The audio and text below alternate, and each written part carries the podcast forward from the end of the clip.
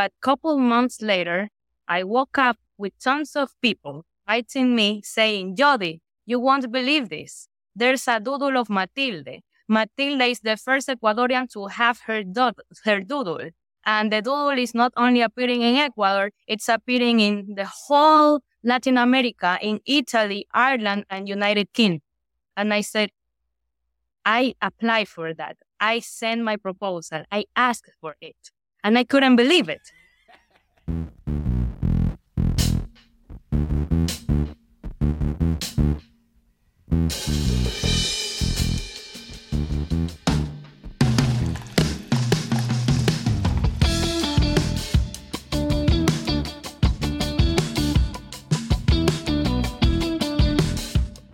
Good morning, good afternoon, and good evening, wherever you are in the world. Welcome back to a brand new Social Confoes. It's episode 114. It's a Tuesday as usual while recording is. Diego, how are you doing today? I'm doing great, Jean-Luc. And before we get started, some quick announcements. If you're watching this on YouTube, my YouTube, don't forget to give it a like and subscribe. We also launched our Instagram at Confoes at C O N F O E S. So give us a follow there if you want to stay up to date. And awesome, awesome. Yes, yes, I'm loving it. I'm loving it. Really, for people that don't understand, if you like and subscribe, but also if you share the stream, it just helps with the algorithm of any social media platform. We usually don't do this, but we do realize that Confoes is not only for those who are listening when the show is already done, but we are also live. So why not enjoy it a little bit extra? And then you get a little bit more comments like Devon joining in and giving a comment because usually we have less time reserved for questions from the audience. And it's part of our new strategy, I'd say. So us in the loop. But let's shift back to today's episode. Today's going to be a fun episode. We have someone from Latin America again, Ecuador. And if you think you we've had some very interesting people with a quite a large CV, quite a large resume, I checked out her LinkedIn and I had to scroll five pages before I came to the end of her experiences. But I'm not going to go through the whole LinkedIn. So luckily she shared with us a very short bio. So it is my pleasure to introduce Jodie Padilla. She is an engineer and a specialist in higher education with a background in economics and also a master's in innovation and business development from the University of Valencia. She has participated in many programs. I've met her during the YLI, Young Leaders of America's initiative last year. And she's also a speaker, something you're familiar with and she's also part of the Global Shaper, something you're also familiar with. So and she's also an author, right? If I if I remember correctly. Yeah, so there's yes. a lot of common ground to cover between the both of us. But without further ado, I'd like to welcome Jodie. Jodie, welcome to hello, Social Confoes. Hello, Diego. Hello, Jean-Luc. Hello, everybody seeing us. You make me laugh a lot because, yes, I have put everything. And it's just that you know, when you live in Latin America, you probably don't think that there are people doing stuff and you have to show up, especially if you are a woman in a country like mine. So it's not like it, it's like a, a, imposter syndrome that we are still battling because every little thing that we do is important and we have to put that. When I was a volunteer in anything, I was putting that when I was giving papers outside an event that I was not organizing, I put that in the LinkedIn. So you have to just put everything because you'd never know what's your road and where you're going to be grown. On Great that topic, you've done a lot of volunteering, you've done a lot of yeah. programs, you've done a lot of application. Like, has there been an instance where someone encountered you, went to your LinkedIn and saw this volunteer, something you volunteered, and they contacted you because you did that? Is, is there any that stick out? Look, everything that you find in my LinkedIn started from volunteering. Even the thing with the Global Shapers, even the thing, me participating in Harvard Business School, that I never thought I was going to reach there just because I was volunteering. Then also becoming a, an author started me volunteering for something because sometimes that's the only way to get in. Like, hey, do you need help? I will do it for free. And then they notice your talents. And that's also a way to reach your goals. So for me, it's always been I volunteer all the time. Even when I started my entrepreneurship, I did it like that. I looked for a NGO that was working with women in STEM, S-T-E-M, right? In science, technology, engineering, and mathematics. And in that road, I started meeting all other female entrepreneurs, other female founders, and I got inspired and I got my my opportunities. And then look look at us. So I always say some people don't see NGOs or volunteering as door you have to knock because not everybody is willing to do something for free. But if you show you are passionate, they can see you and you can be called. So I have to ask the question because we've we've gotten a lot of Latin American guests in, but you're you're not only you've you've been the first from Ecuador quite sometimes in in your life. So I do have to ask now, being the first from Ecuador, what is Ecuador like? Like what countries in South America or in Latin Latam do you like to compare yourself with, or are you in kind of competition with? And and what is Ecuador mainly known for? Okay, well, I have to start like like saying that Ecuador is not that well known. You probably need to talk about Ecuador referring to the Galapagos Islands so that people locate you geographically of what I'm talking about. So, because they confuse us with, with Africa. Okay. So since the beginning, it's been difficult to say I'm from Ecuador, especially because we are not that competitive, actually. And we have fall in a game where nobody recognizes us culturally and mm-hmm. where a lot of our culture has been stolen. Quick example, the Panama hat. The Panama hat is done in Ecuador and they sell it in Panama and you think that it's done in Panama and it's not originally. It was made here and it was part of our history because people working on shipping and everything and that ship going to Panama, people were using that hat and they start calling it Panama hat, but it was Ecuador. Another thing is that we create, we think, for example, that the best chocolate in the world is Switzerland, but it's made with our cocoa. And we have the best cocoa in the world. And we just don't have a really good, proud or identity to say, Hey, I have the best cocoa in the world and we are working on doing the best chocolate in the world. The Panama hat is the toquilla straw hat. And we've been kind of trying to remember people, hey, we exist and we are part of the history of the world. That's why I was involved later, uh, or uh, trying to rescue the culture, specifically when it comes to to the female vote or gender parity, or saying that yes, we, we have a lot to give and we are already in the map, but we have to talk about it and we have to make people see that Ecuador uh, beyond a lot of things, is also the most biodiversity world uh, country in the world. And there are things that that you have to know about the country. And for me, it's been like taking my flag with me, talking about a little bit of Ecuador, talking about who we are and why it's important that they recognize us uh, for our culture and for our history. I think there's a lot in common if we're just listening to you that we have here about that reference. When we talk about Suriname, people think, oh, it's in Africa. When I I think about Ecuador, the first relation I have personally is the equator because it's so close to the equator. And it's kind of something similar. Same here. Exactly. Same we, here. we have a lot of biodiversity. And I can attest, Jean Luc, I can attest to the chocolate. When I met Jodie, she gave everyone chocolate. and I've tasted New Zealand chocolate. New Zealand chocolate is good. But yeah, she, she's not lying when she's saying, yeah, Ecuador chocolate. I was with my flag and everything. Remember, I was all yeah. like eh, mm. Ecuador. Come to Ecuador. You've had opportunity to travel a lot and yeah, I'm I'm not familiar with the Panama hat, so I can't really talk compare that as much.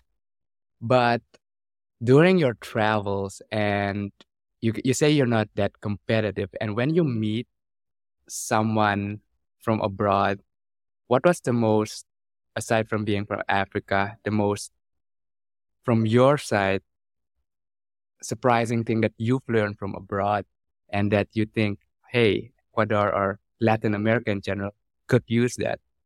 Well, like what did I learn? Like meeting people from from around the region. Like for me, my yeah. case, it's been like they they can easily talk about their culture. For me, I don't. It's difficult even to talk about music. It's difficult to talk about art because in our own city, I'm from Guayaquil. It's seaport, and we are a really cosmopolitan city in that sense because we are a seaport. And it's difficult to actually, for me to describe what it's to be a person from Guayaquil because what it was called Guayaquil has been lost with the pass of the years. And we have become this country that uh, thinks that we just have to follow the, the trends outside. We don't even know what's our like traditional costume. We don't have, we don't have that identity. That's the bad thing about Guayaquil. So I would say that we have to stay attached to our roots and try to look back because it's not that the rest of the people is better than us. And that reflects in every aspect of our lives because when somebody comes from the from another country, we automatically prefer to work with that person and not an Ecuadorian. And for example, recognizing that for me, the logic the logic step for me was okay, since being from another country or having something from another country is that important, then I have to connect with international organizations and I have to travel and I have to assist to congresses and I have to be with people with other countries since that things that's so important for us. So what I learned was that it's not that I am less. I know a lot. It's not that I don't have nothing to put in the table. I even tra- I've been traveling around and, and to be honest, it's been few times where I'm actually surprised from what I'm seeing and learning because we have that self-esteem that we at the beginning think, oh my God, I'm so scared. I was so scared with the wildlife thing. I was terrified because that was the first time I was living for so long my country because I had been abroad, but for certain stuff, basically working like a week or something. So for me thinking, oh my God, I'm going to live by myself for a month. And so I was so scared. I think we related in that sense, Diego, because I think that was the first time we were going out for so long. I, I think that we talked a bit about it, right? Yeah, for me, it was the second time, but, but yeah, being long. away for so long. I've been away for 10 months okay, in New Zealand. so I'm so. from here. okay, I, I thought. But, no, but it, it, makes sense. it relate. makes sense. I, I can definitely yes. relate. And it's like, also a reason why some people don't do it, for instance.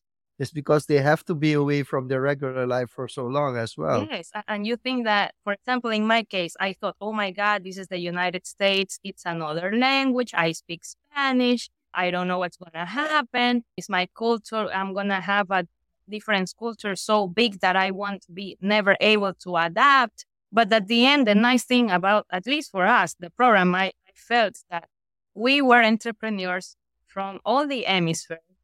Our cohort in particular, we talk about so many things and we were struggling basically with the same. And we could ask each other for advice. I remember in one moment that I was asking Diego that I was going to do a rebrand. I was changing everything of what I was doing.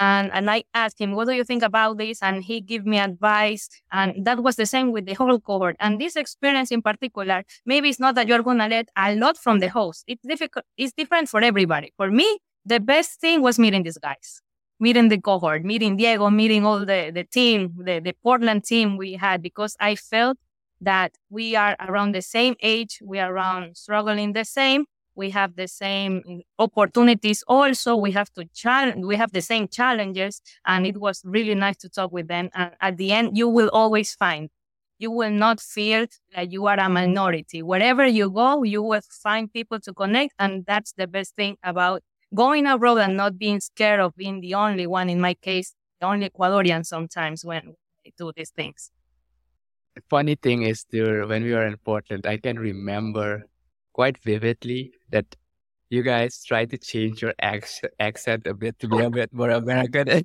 It, it, it was hilarious, but in the end, it, it, it really connected us, and I think you had an advantage o- over m- myself because most of you guys spoke Spanish, so you you could r- relate more. Yeah. So that that that's one kind of drawback that we kind of have, but we adapted. And the the great thing is most or almost everyone was quite understanding to include. So whenever I showed up in in, in the group, m- most of them kind of automatically changed. Like, okay, let, let's do it in English. And even though it, it it's what more effort, that that was really great about that experience. Yes. I, So and we sometimes like, sorry, we forgot because, you know, we were having fun. And unfortunately, you have this alter ego in English and in another language. And sometimes you just need to go back to your language. so there were times when, yeah, "Oh God, completely talk understand. English again. Diego, it's here. We And- have to speak in English. And even though you guys spoke in Spanish, there's something about communication that kind of breaks that barrier. Because even the body language, the the way you address people, the way you look at people, you can kind of interpret what they mean and what they say. It's just about having fun. So while I was an amazing experience, aside from the whole program, just the cohort in general, after that, we went back and all of us did our separate things. You had to adapt to your normal life again. What happened it? What did you focus on after you got back to Ecuador? Because I remember seeing you are preparing for some kind of TED talk. So tell us a bit more about that experience. How did you get the application? Because I know TED talks, it's a very gruesome process to Yeah. go through. And you, you need a specific topic, you need to practice, and then you have a set amount of time to just deliver your message. Yes. So how was that for you? Like, what should people think about when they hear TED Talk? It's not just you see a speaker on a stage or something. What's Right. what's the preparation that goes into this? Well, well, a lot of things changed when I was in White. First of all, like I said, I was not, I thought I was not going to be able to survive the, that month. and I was lucky enough to have a great roommate, Jennifer Menegat. So if she's looking at this, I would say like, thank you, Jennifer. She was like in another moment of life. Like she was a married woman. Eh, she was a business woman. She knew how to cook. And that's the opposite of me. Like, I don't know even how to cook. So I was lucky enough to have somebody there. For me, everything from week one, I felt I started to change for real. I'm not gonna lie to you. Sometimes I was calling my sister and I was crying and I felt, oh my God, I don't know what I'm gonna do. Oh. Everything is changing. Like, I, I don't feel the same. But then eventually weeks went through. And the, the, the most hard thing I think it would be to come back and see that life here was still the same, but you completely change somehow. Like your vision changed, your goals change, but the tough thing was putting all of those in practice, not to stay stuck, like to mm-hmm. make decisions. And for me, I was, I think that that was the moment for me to make new decisions or the th- decisions that I was making wait. Like I didn't want to make some decisions, but I realized I have to do it. And then I started getting involved in other environments. So while I was doing the exchange program there, I saw there was a TED Talk opportunity. And in that moment, I felt I can do everything. In another moment, maybe I would say I'm not ready for this. But since the experience for me was like that, like opening my eyes, I said, okay, I'm going to apply. I'm going to do this. And I apply. And of course, like you said, my friend, it's a long process. And I couldn't believe that even though I've been a speaker for a couple of years now, for me, the TED Talk was another thing. They changed completely what I was talking about several times because I was talking too much and you have to understand the, the, like the roots of the TED Talk, that it has to be simple, that it has to give something good for a broader audience, not only the people I was focusing in, because I was just working with people from universities or vulnerable people. I just have two groups and I knew how to act independently, but not with those together.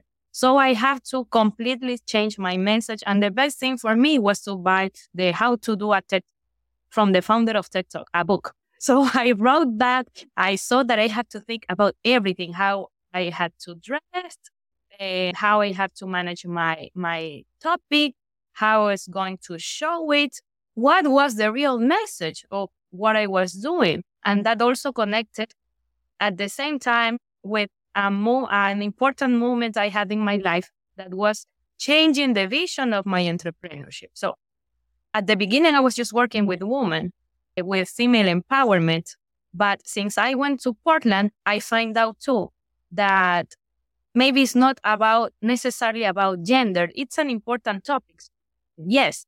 But it, from the area I was working on, which was education and leadership, I have to focus on leadership. So for me, being in Portland to also change my chip and made me change my narrative and decide to focus on leadership and to train on leadership because it's also a, a, topic that we have to consider.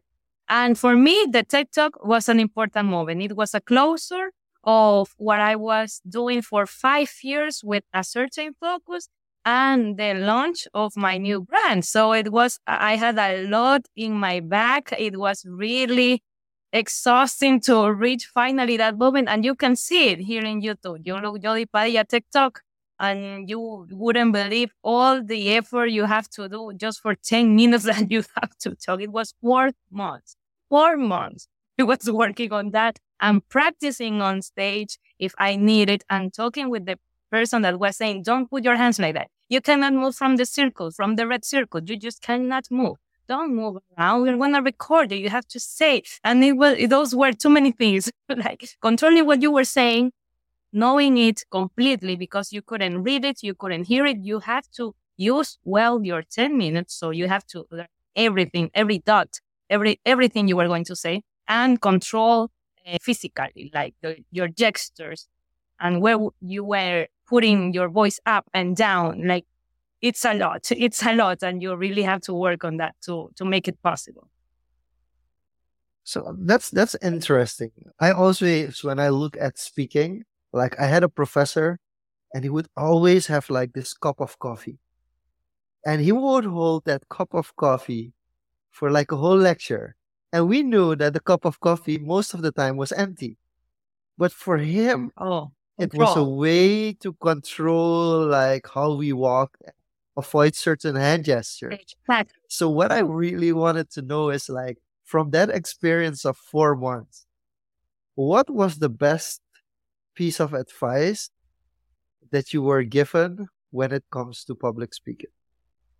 Okay. They were, I, I also put my opinion on it because they were making in such an structure that when I saw the other speakers, we were all going to be the same, actually. So I have to be a little bit rebel too, because I saw the other guys and he said exactly the same. Well, I, am not gonna, I'm, I mean, he helped me a lot, but I also put a little bit from me and realizing that we could not all do the same we were said. So even if we wanted to give an example, he's, for example, the people that the person that was guiding us said like count one, two, three, and show it with your fingers to the public. And what you will see at the end, if you go to a TED Talk and you see five people saying the same, one, two, three, like first example, second example, you will see, oh my, but this is the same. So I had to follow the book, follow the instructor, and eliminate the things that were using the other speakers. That's what I decided. And it was a good decision because at the end, I was one of the most memorable of the night because I put something about myself. So what I will tell you is that yes, you can follow every every advice, you can follow every structure, but you can just not lose yourself there. Like you have to be yourself and you have to put something. And if you want to smile, smile. And if you want to speak louder, speak louder. And, if you want to speak fast in certain moments, do it. But at the end, you have to put your essence too. So for me, like, like, again, I said, like for me, it's been like an up and down, a roller coaster of this experience because I was pretty sure of who I was. Then I was really uh, not sure, uh, but at the end, I, I, I, I survived the process. But putting putting my experience to not letting it down because our experience is always important. We don't have to think that that everybody else can have an opinion on you and your work. You can also uh, give something good, and at the end, they liked my my speech. So what I'm hearing there is even though it's so formulaic, like there's a formula behind it, there's a structure behind it. Because you want to stand out, because you want to retain your personality, because you want to retain your message, yeah. you need to embed it in the core of your message. Yeah. And I just had a thought here like the world is going crazy now with AI, with ChatGPT, with text to speech. And basically, TED Talks could become, if, if you plug that formula into an AI, you could get this out and there would be no differentiating factor. So to the people worried about, you know, ChatGPT, AI is going to replace us. Which is, well, yeah. It, there's it, a, there's a beautiful quote. There's a beautiful quote. If everybody looked the same, we would, we would get tired of looking at each other. For sure. Yeah. It's a, it's a really good quote. so even though the formula just works, you need to be able to keep your own voice. And that's what people are going to connect to. And I love what you're saying because that was my TED Talk. I was talking about that there's no formula. That yes, you can have the variables, but each variable can be personalized. And my TED talk was about giving a pitch and convinced a giant like Google because that was what I did. I got the support from Google in certain point for my social campaign. And I said that like you can have these five main things that you can focus when you give a pitch, but each of them need to be personalized and adapt to the audience. So it means that there's no real a real formula, if you could say, but you have to always analyze the other. What do you have to give? And even following these five steps, the results will be different for everybody. It will never be the same. That's cool. We didn't even listen to your TED talk because it is in Spanish. no, I have subtitles, Diego. I'll put subtitles. But what's cool? No, what's cool about this is that got the essence you just in a few minutes explaining that TED talk, and we got that essence, that message from your TED talk in here. yeah. So that's really cool about that.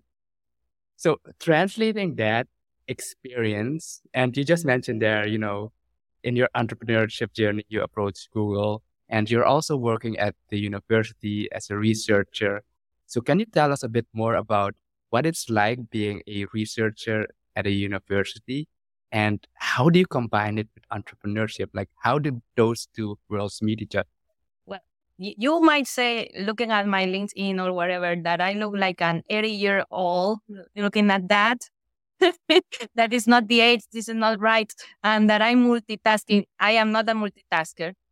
I focus on one thing and pass from one thing to the other. But what I have been doing is that I try to connect the current thing I'm having with any opportunity or any op- eh, door that it's being opened. And I would never think what I'm doing now It's just that I took the opportunity and I decided in that moment and I chose that path and I continue bringing everything I was learning. So everything is connected. Okay. How did that, how I started? Okay. I started studying marketing. I was going to work in an agency. That's my future. In the other side, I have a father that was the owner of a plastic company and I was an activist against the plastic. So I was his nightmare. and then I said, okay, this is not working. You just retire and we're closing that because that's not good for the world. We made it. I had to negotiate with my father. We made it, blah, blah, blah. I was going to work in marketing for him. I didn't want to sell my soul to the devil. So I said, no, I'm not doing that. And I said, okay, now I definitely have to focus on research. I was doing research in plastic and how to uh, well, it's a really long story, but I was doing that because I was working with my father. Now we take that out. I'm just working on research and I start looking for the things that I was passionate about. And there it comes from the story of my first successful entrepreneurship, which is called Team Matilde. Okay. So in that moment, what I have to say is that I've been always inspired by a role model from Ecuador who was the first woman to vote in Latin America. She was the first professional, she was the first scientist in Ecuador, and her name is Matilde Hidalgo de Procel.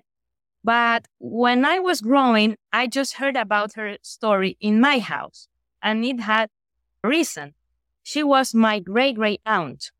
So I was the only one maybe listening about her story because nobody else from my age probably was not having that kind of role model. That's why maybe I got involved with what was my passion later. Right? Doing research, it's science, but, but focus on gender. Okay.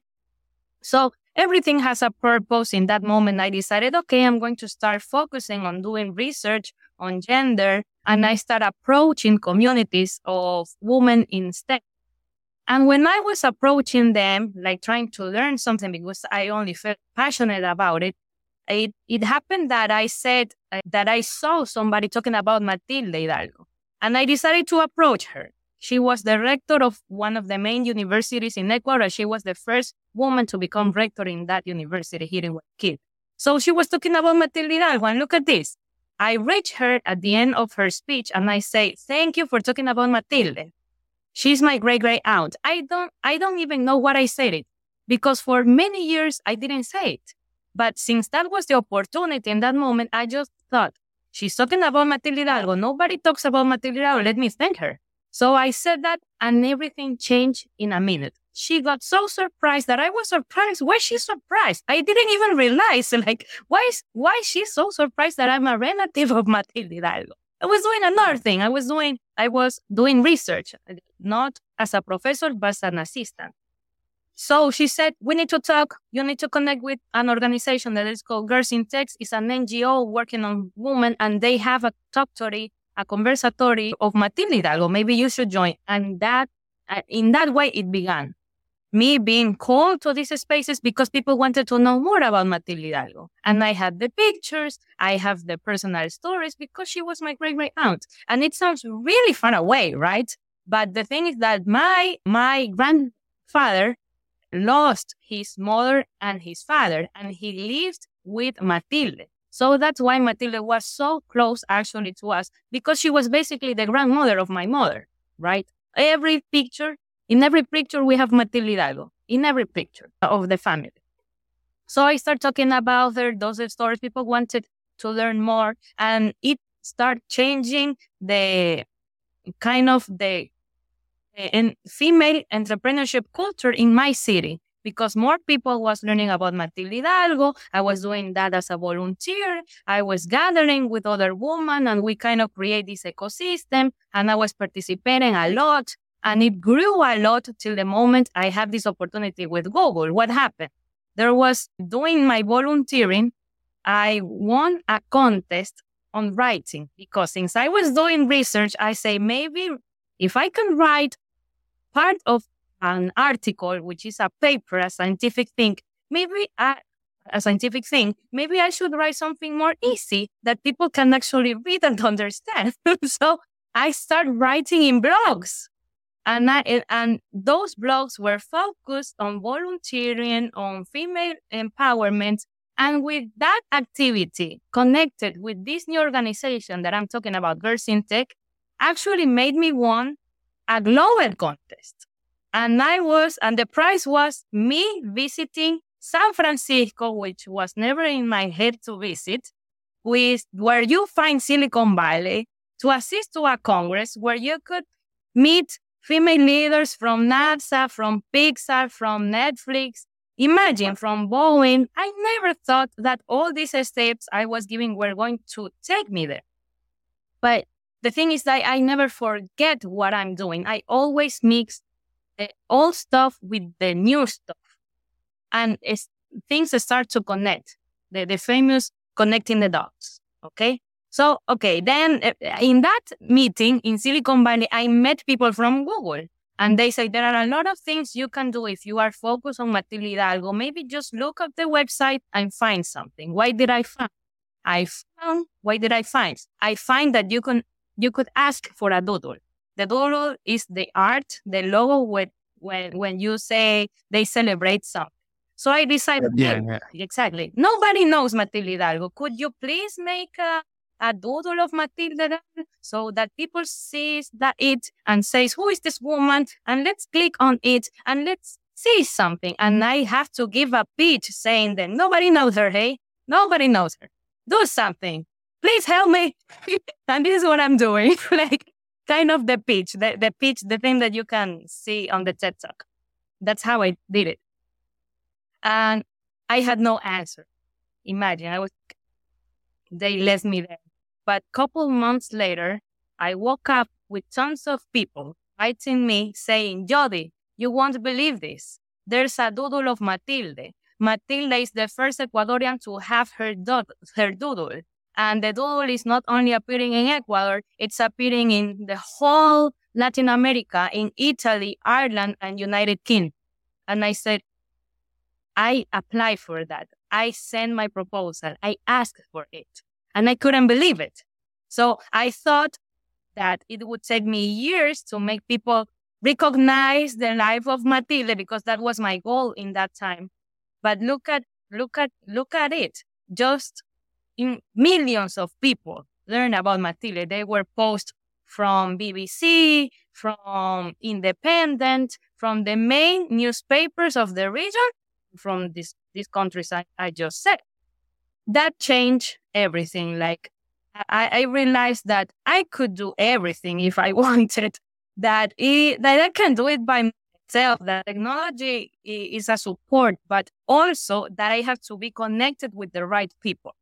And then I said how I can do this for other people. Yes, I just accomplished my goal. Now most of the country knows about Matilde Hidalgo. Now there are a lot of things developed by our government saying that we don't have to forget about her life. So the mission is accomplished. What's next? Just try to teach other people how I became this community leader. That you have to go to the right spaces, you have to know the right people, you just have to learn what or how what are the ways to connect the dots. You have to network, do networking. And that's how I, since last year, after my experience in wildlife, that's why I decided to launch Líderes Hub, which is like this leadership network in in which we train people on leadership, on these soft skills that they need to learn, on how to support themselves with technology, how to expose their life, how to try to call attention through the social media. Just as you said, Diego, like you, you look at me and there's everything there. You, you know everything I've been doing. Because if you don't say it, nobody else is to do it. And we have to see social media as that, that opportunity of public relations that you won't get in any other way. You just have to do it. Yeah. And I think Sean will get attest on the social media part, but it's really interesting listening to your story as you started with marketing and the impact you had after all those years that basically after all that effort from marketing to volunteering to applying to Google and that little doodle just had an impact all around the world and basically Ecuador or something from Ecuador is known now. So basically you marketed the whole country through that effort. Yes, and and it was like you wouldn't believe that day was first of all it was a dream come true. Then I start crying. Finally, everything I've been doing, doing, because I also think that you have to be very present in what you are doing.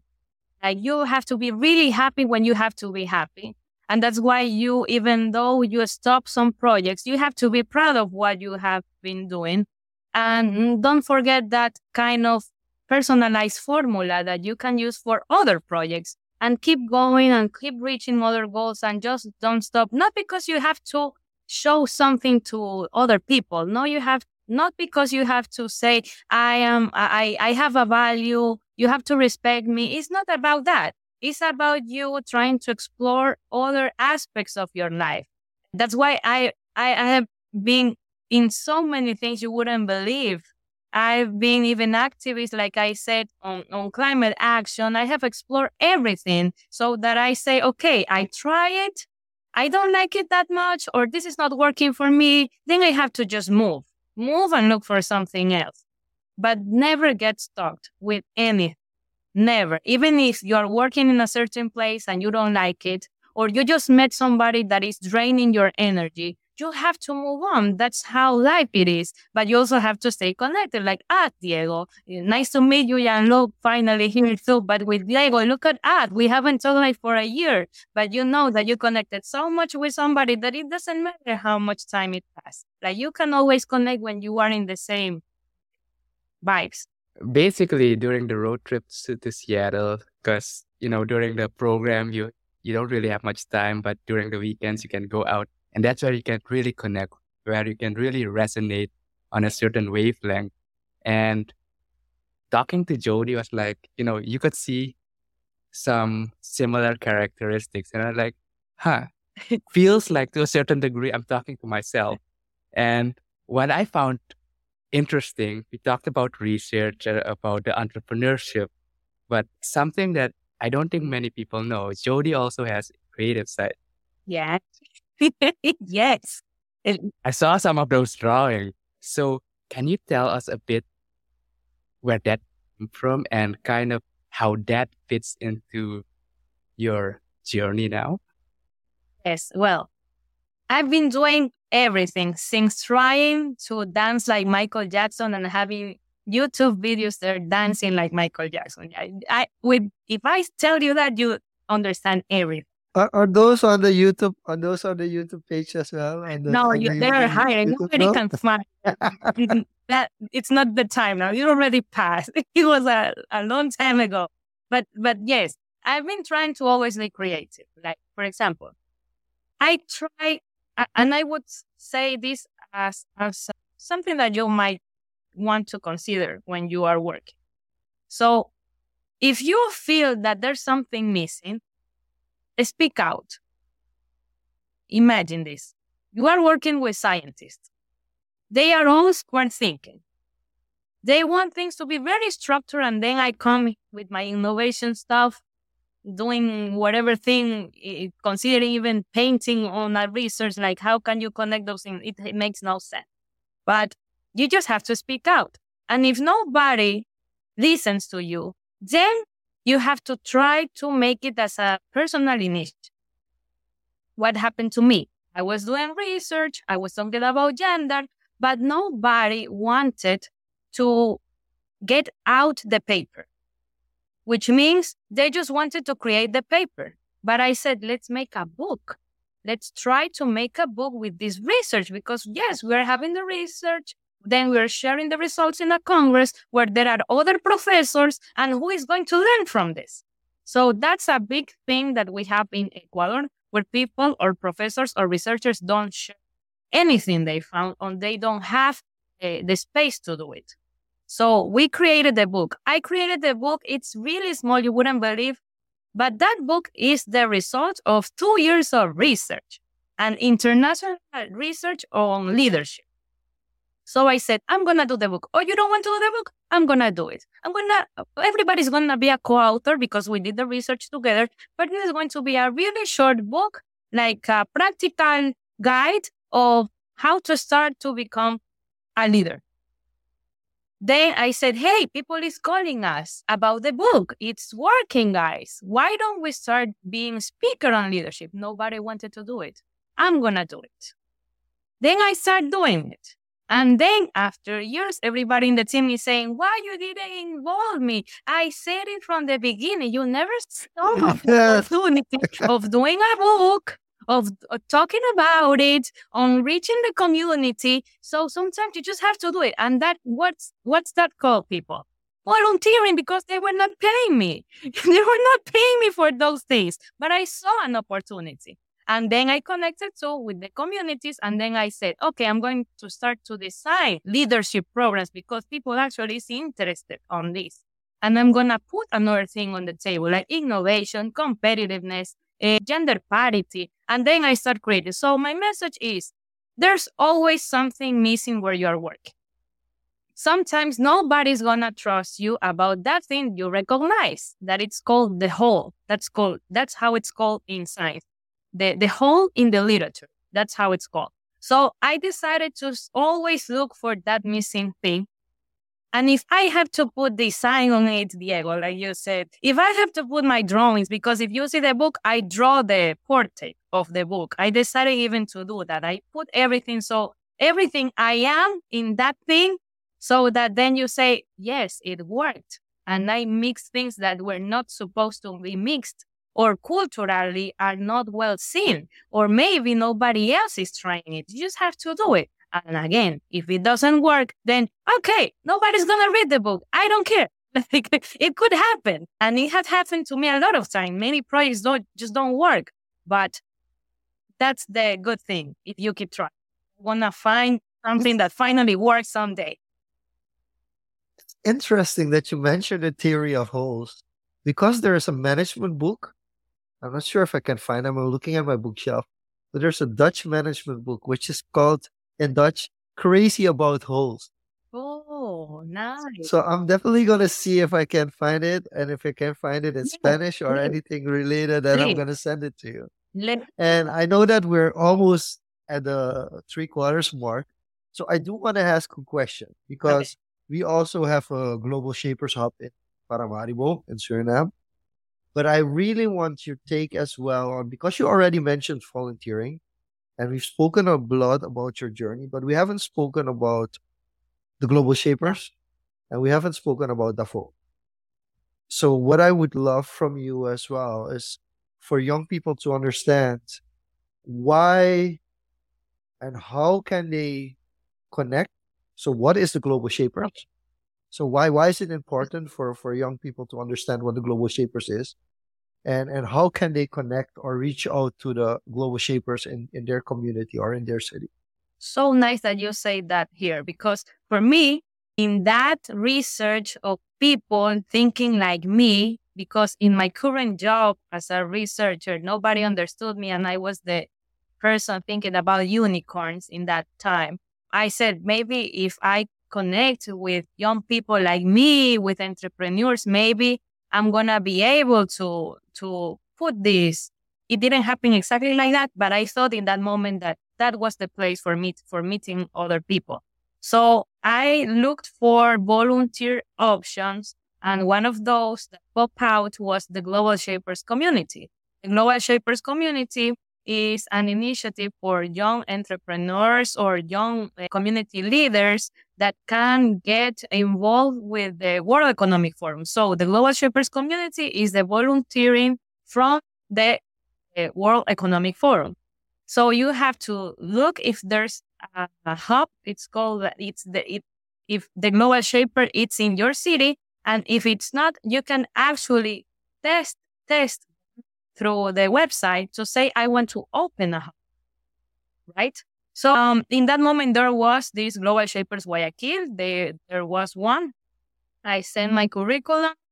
And what I would say about this type of community, or at least as how I have been working with them, is that you never do a mistake when you're a volunteer. Never. Because you put a project there, it doesn't work, you try it, then create a new one. So that mindset is in the Global Shapers community. And it's in probably any other organization, but here in particular, they give a chance to young people, right? So you just have to be between 18 years and 27 to apply. And in my case, that I'm 31, I am basically retiring next year. So I am done with the five years of activities that you need to accomplish, right? So I started just in, just in, like in 26, 27, it was like the limit. If they didn't accept me, there was no chance for me to go there. And I decided to put all those projects, those initial projects as an incubator. So I tried. This thing works, this thing doesn't work then I can connect this with my work if I can, and I can continue with my work or with the Global Shapers community.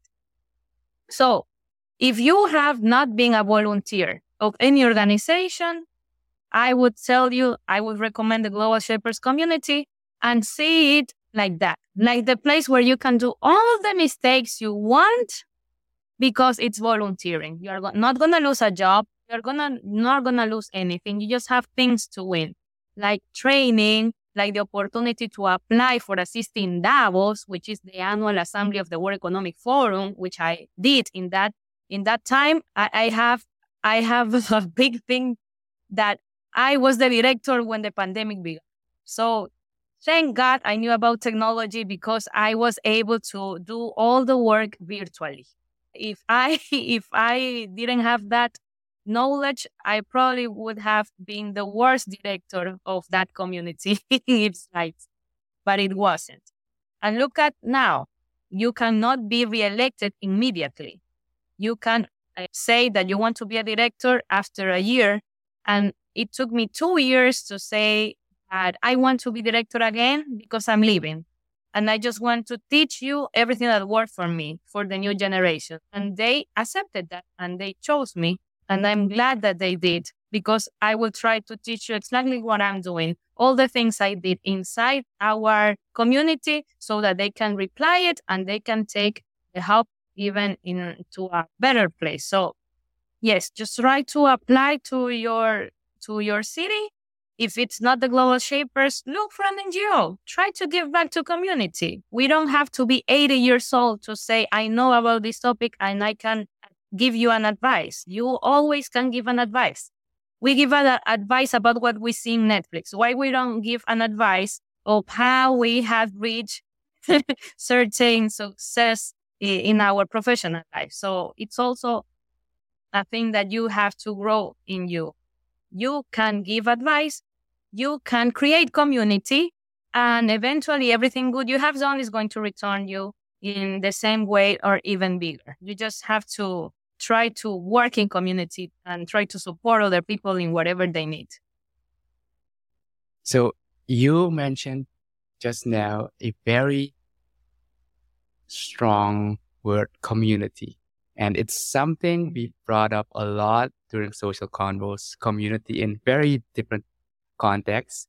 And in the context of volunteering and as you say, sometimes that community doesn't exist. If, if there's no global shaper hub, reach out, you kick it off.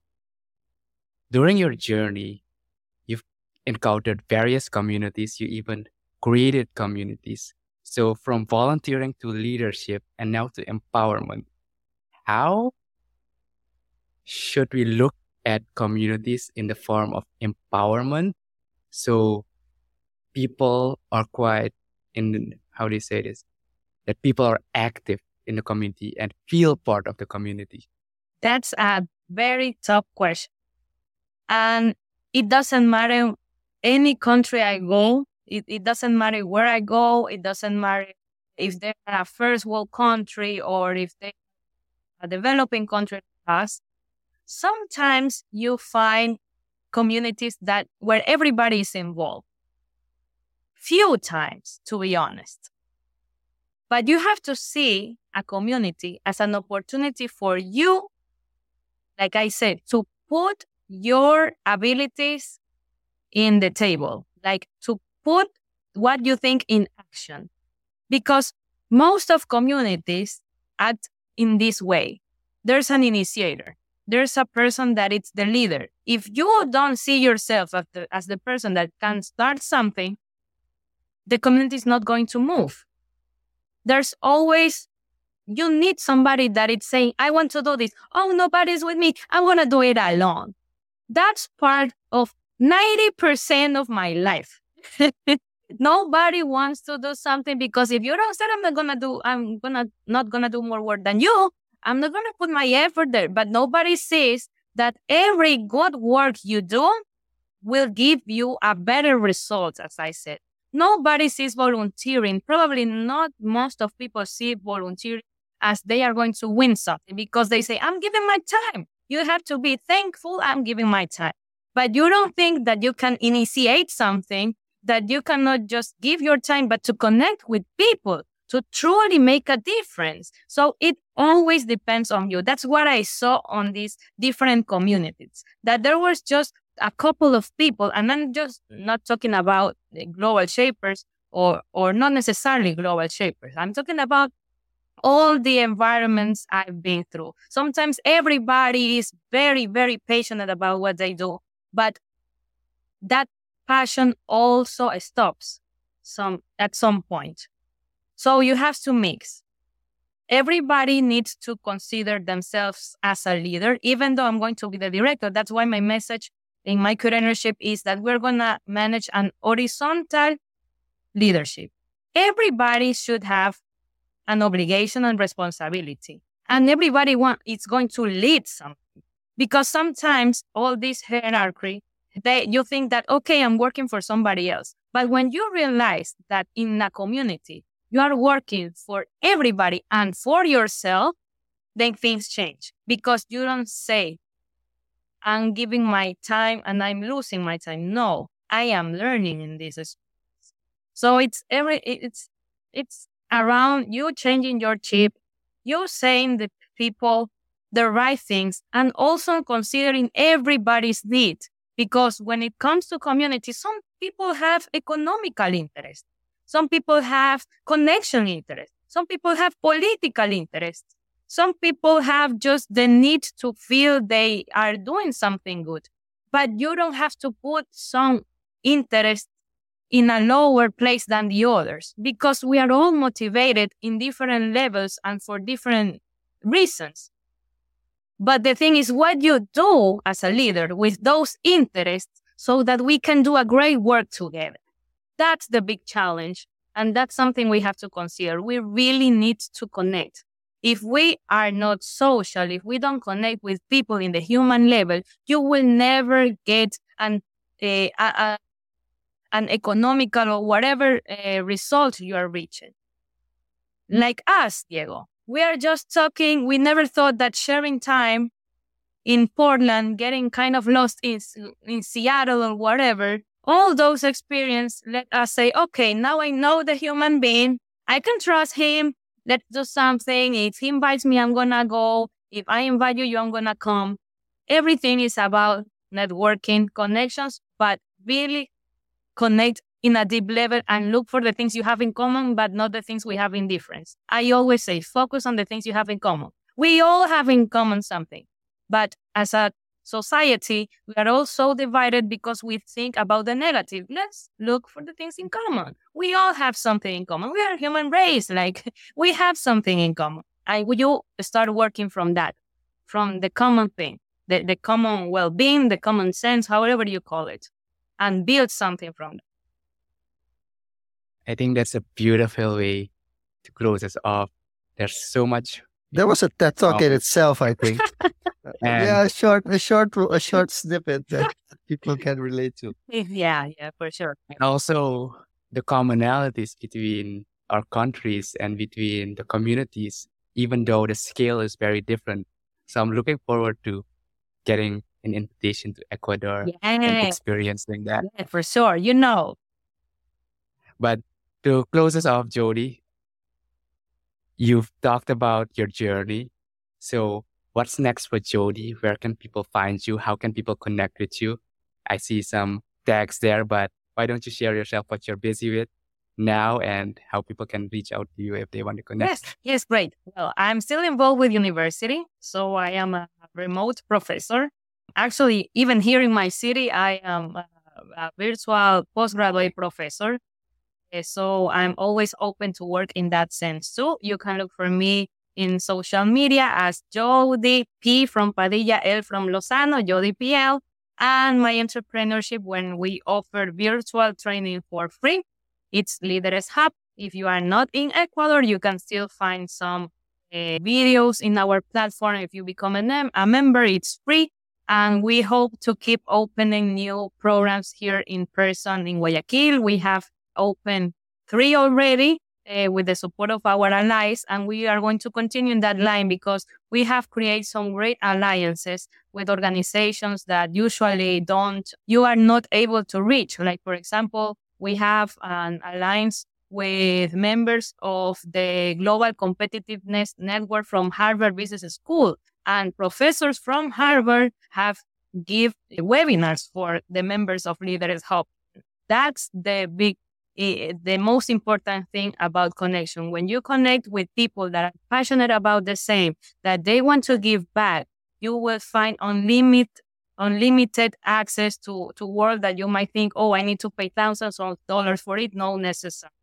Uh, so focus on people, focus on people, be a nice person. That would be my final message. And yes, if you want to reach me for whatever thing, you can do it. I will gladly answer any any message you send me.